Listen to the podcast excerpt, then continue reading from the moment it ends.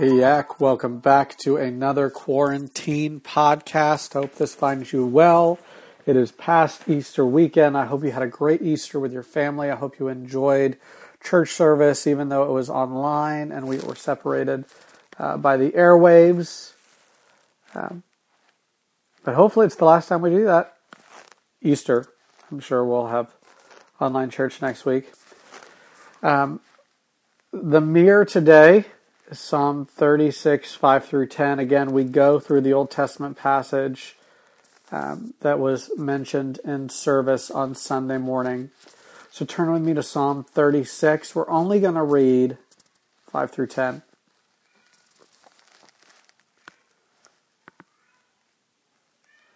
Because this is the section of the psalm which speaks to us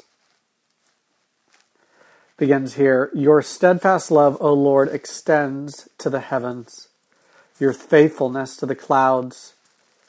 Your righteousness is like mountains of God. Your judgments are like the great deep. Man and beast you save, O Lord. How precious is your steadfast love of God. The children of mankind take refuge in the shadow of your wings. The feasts, they feast on the abundance of your house and you give them drink from the river of your delights. For with you is the fountain of life. In you, your light do we see light.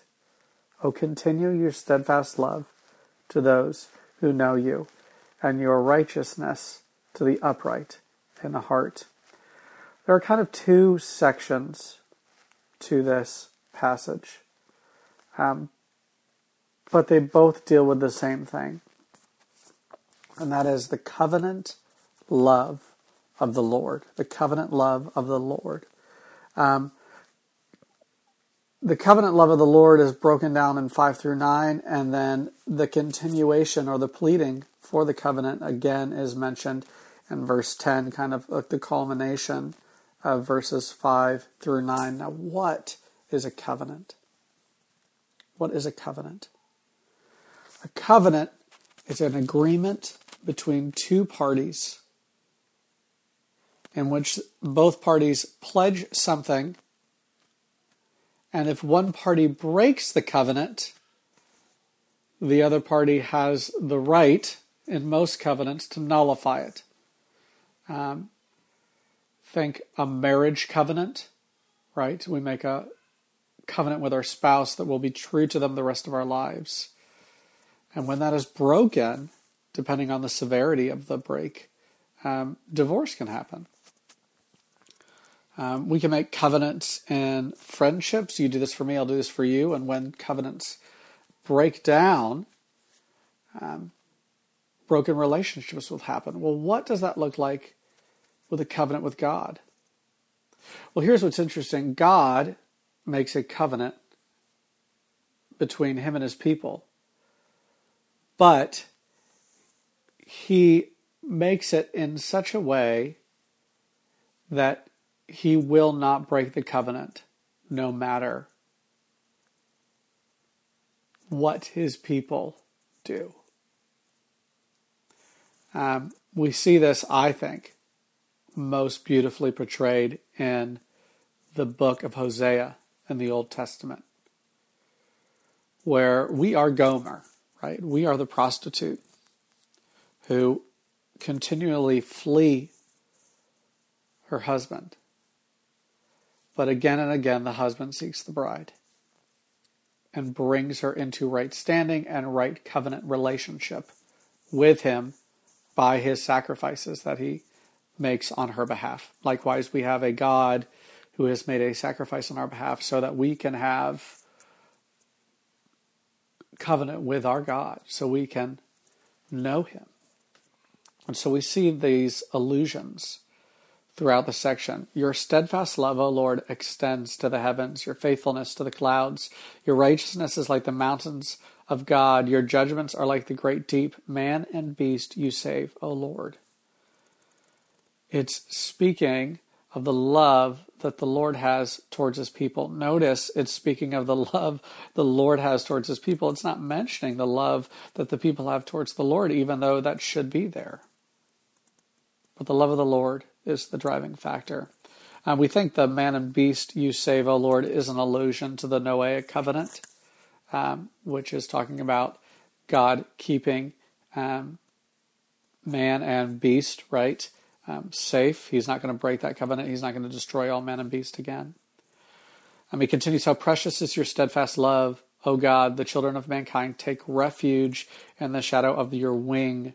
They feast on the abundance of your house, and you give them drink from the river of your delights. Again, it's speaking here of earth that he's given us. And this is a gift of God that we dwell within it and we feast in the abundance of his house, the earth, um, that we get to enjoy. And then I love verse 9 for with you is the fountain of life. In your light do we see light. Now, that fountain of life reference is also seen um, in Revelation, I believe 21, where it talks about um, He is the Alpha and the Omega and the fountain of life. Let me read it. And he said to him, It is done. I am the Alpha and Omega, the beginning and the end. To the thirsty I will give from the spring of the water of life without payment. It's the same language there. And so we're promised, again, that's the covenant fulfilled in Revelation 21, and this is the covenant spoken of in Psalm, the same covenant.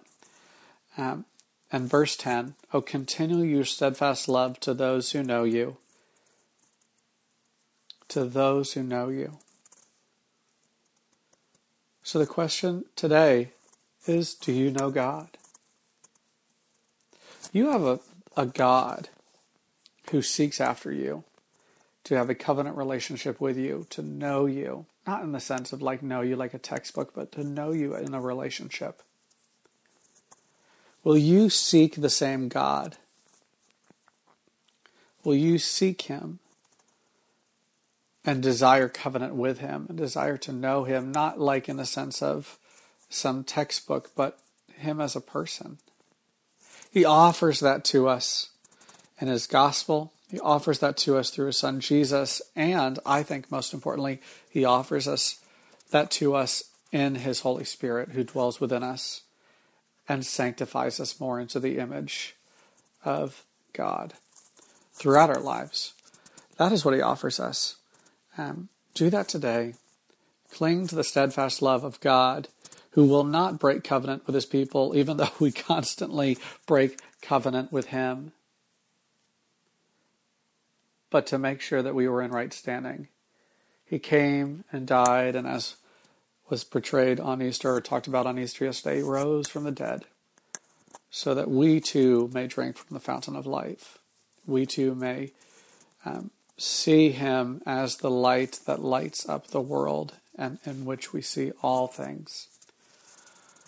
Praying for you guys. Hope you have a, hope you have a great week. Um, we will have Yak this weekend. It'll be a Zoom Yak be something new. Um, but look forward to our time together. Peace.